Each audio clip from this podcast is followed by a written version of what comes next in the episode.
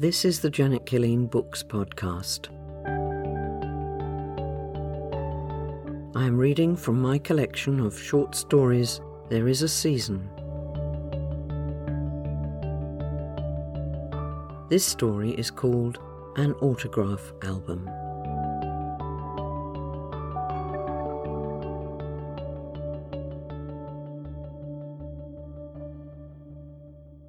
Ribs of short streets, set at right angles to the breastbone of Otley Road in a smoke blackened northern city. A small terraced house with a scullery kitchen and what had once been an outside toilet. A mean, close, tired house in my childhood memory, full of sighing corners, of rubbed upholstery, collapsed plants, faded photographs the smell of age, the tinge of incontinence, faintly unwashed clothes and body, a weariness of spirit like a vapour. But for a visitor, the best china, the hoarded biscuits, the polished silver spoons brought out in tremulous joy, garnered out of penury for this moment. My great aunt, Mabel single, thin, quavering in voice and movement. Timelessly old, she seemed to me then, as though age were a strange country that I was visiting, not knowing its language. There is nothing of her possessions left now, although there was once, I recall, an autograph album of the turn of the last century saying nothing in the careful cursive cliches of schoolgirl affection. Roses are red, violets blue.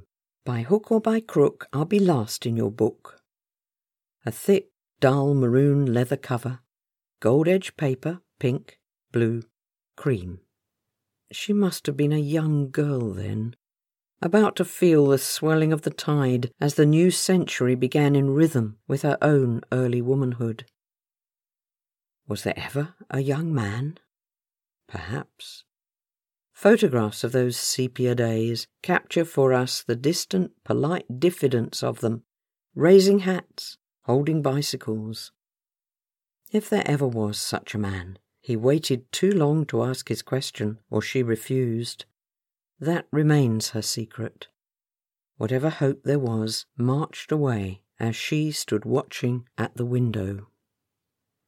After the war, other women's griefs surrounded her widows and sisters, mothers and fiancées, waiting for some desperate resurgence of life from the mud, but there was none. In their reality, her might have been was lost.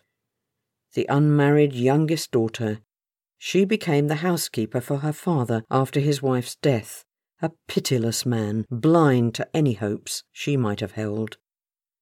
Through trade, he had blustered his way into almost middle class prosperity, but not learned generosity. She cared for him, his trampling presence squeezing her to the edges of rooms until the day of his death. Who knows what shouting demands or ridicule she bore?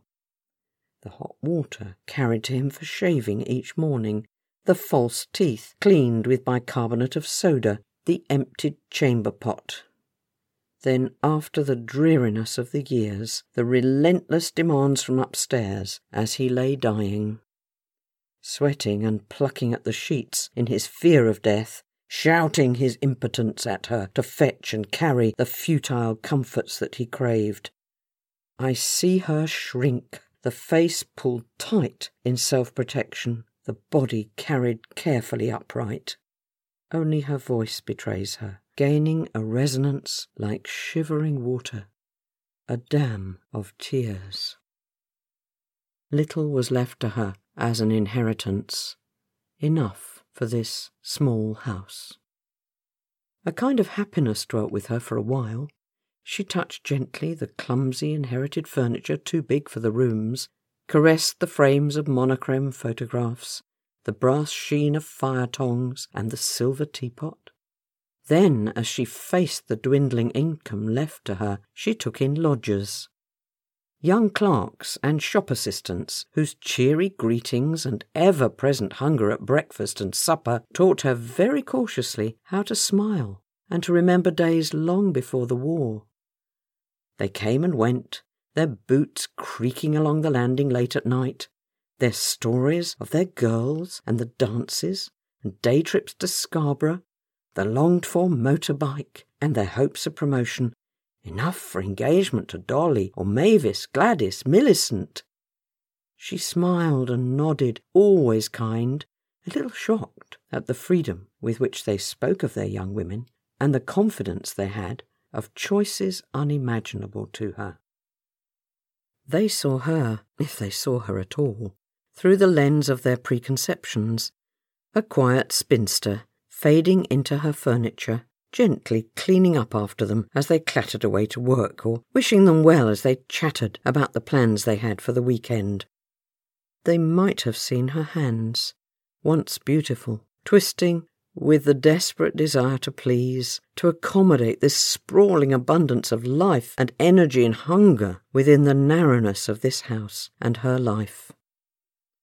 Slowly, she was able to invest into the home from the little she rescued, from the rent, what was left, from the eggs and bacon, the steak and kidney puddings, the endless tea and cocoa. A small bathroom and a toilet, a new sink in the scullery, a gas oven. And then, one day, drawn by her advertisement, respectable gentlemen lodgers, breakfast and supper provided, References required.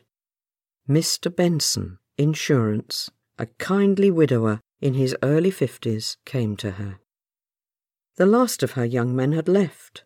New jobs, new marriages, leaving her affectionately with promises to write and send their photographs and bring their wives to visit, but already looking far beyond her to lives of dazzle and energy in which they would never grow old. Thomas Benson stood on her doorstep, appreciating the quietness, the cautious net curtains, the polished brass, and rang the doorbell. He was a connoisseur of lodgings, moving from one to another through all the rootless years since the war. Following his company's transfers from London to Birmingham and now to Leeds, and glad of a job that had given him security despite all the struggles of the early thirties and one that had held his mind tightly occupied in actuarial figures and forecasts since that day of engulfing loss. He brought his mind back from the brink of memory and rang the bell. She opened the door to him, seeing a tired, crumpled face, the restrained suit, waistcoat and tie, the hand courteously raising the hat, the other holding a valise Miss Lambert? She nodded, swallowing her shyness. This first opening of the door to a prospective lodger cost her dearly. I have come in response to your advertisement. My name is Mr. Benson, Mr. Thomas Benson. I would like to inquire about the room. Yes, yes, of, of course. Please come in. She saw with approval that he took time to wipe his shoes on the doormat and that he removed his hat. She led him to the small front room, offering him tea, a chair near the then unlit fire, kindly, shy inquiries about his journey, time to recover and reconnect himself with this new place, this small room in yet another city, another beginning. He was very tired, he realized, and although she was nervous, her voice uncertain, her hands trembling, she did not fuss, she left him to settle while she made the tea and brought it to him quickly. Every motion of him, the swift smile that released his face from its creased weariness, the neatness of his movements stirring the cup, returning the spoon to the saucer, touched some spring of sensibility in her. And so they sat quietly together, as though it had been always, until the mantelpiece clock struck and told them time. I will show you the room, she said. No other words. They walked upstairs, she leading, he following, and on the landing she opened the second door on the left. It was clean, sparse, a carpet edged with the dark stained boards, a single bed with a mahogany headboard, a chest of drawers, a small wardrobe. Just across the landing, she continued, the bathroom. The gas geyser for hot water. I include that in the rent, of course. She talked to fill the space that both knew had come between them, the risk of too many or too few words. Words, he realized, were like birds. A sudden movement, an unexpectedness, would drive them away altogether. Supper is at seven o'clock, but of course we can make arrangements if it doesn't suit you. Breakfast at a quarter to eight. Her voice stumbled over the time. She smiled and swallowed, her hands turned one within the other. The room is delightful, he answered, and the arrangements perfect. How soon may I move in? I will, of course, pay a deposit. And he smiled and watched the miracle of her face. The months passed, and the spring brought lighter evenings and a hint of warmth, and he asked her to join him for a walk just a brief stroll beneath the trees in Roundhay Park, and companionable murmured admiration of the crocuses breaking in gold and purple beside the path. He drew her arm into his own, and felt acutely the trembling and its slow cessation as they walked together. He saw within the aging woman the girl that once was, and as the spring turned to early summer, he asked her to marry him. Such an upheaval of her small securities and independence was at first unimaginable, nor could she think how it might be to admit anyone to her soul and body's privacy. Shaken, shy, she thought to turn him down, but he was patient with her, gentle, steadfast. One September day in 1936, she married him and gradually learned how to enjoy how to trust a tentative and tender happiness. She learned contentment, listening to the wireless with him in the evenings, walking through the park together, sharing the delight of bodies seeking to heal one another, to give to each other the secrets of themselves. To her he confided all that he could bear to speak of, of the years in the trenches, the miracle of survival, and the abrupt end he had believed of all happiness. The theft of his young wife in the influenza epidemic after his return from the war. She gave to him, in slow and uncertain sentences, the long years of caring for her tyrannical father, the silent watch of age encroaching from the corners of her life. They had five years the war broke into their lives as it did all other lives, even though he was too old for active service. He volunteered as an air raid warden, patrolling the streets, watching through the long alert hours, night after night, even as the bombs fell on the night of the 14th of March 1941 and shook her frame, shivering the china in the dresser and causing her, as if by some instinct of spirit, to catch her breath and gasp. He walked up Cardigan Road, Headingley, and the blast took him, crushing him against a wall and burying him beneath the rubble. The next morning they found him and came to tell her. Years passed, and when I met her, she was old and thin, trembling with eagerness to please and be warmed by appreciation. Then a stroke took her to a bleak hospital ward, dumb and immobile, her face crooked and limbs sucked of life. She waited. Eyes only spoke beseechingly of what was, had been, and might have been.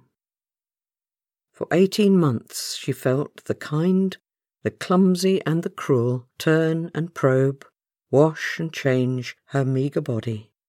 One of many such lives parallel in their beds. One night she slipped considerately away, without giving notice. Her straitened circumstances had not stolen the fragile, private courage of her life, nor the secret buried joy of having been loved. Remembering her now, it is as if the scent of old crushed rose petals has been reawakened after discovery in some secret and forgotten drawer. Long hidden, the fragrance breaks out. The deep mystery of individuality preserved. And this, her autograph album's final entry. You have been listening to an autograph album. From the book There Is a Season, read by the author Janet Killeen, and produced by Duncan P.B.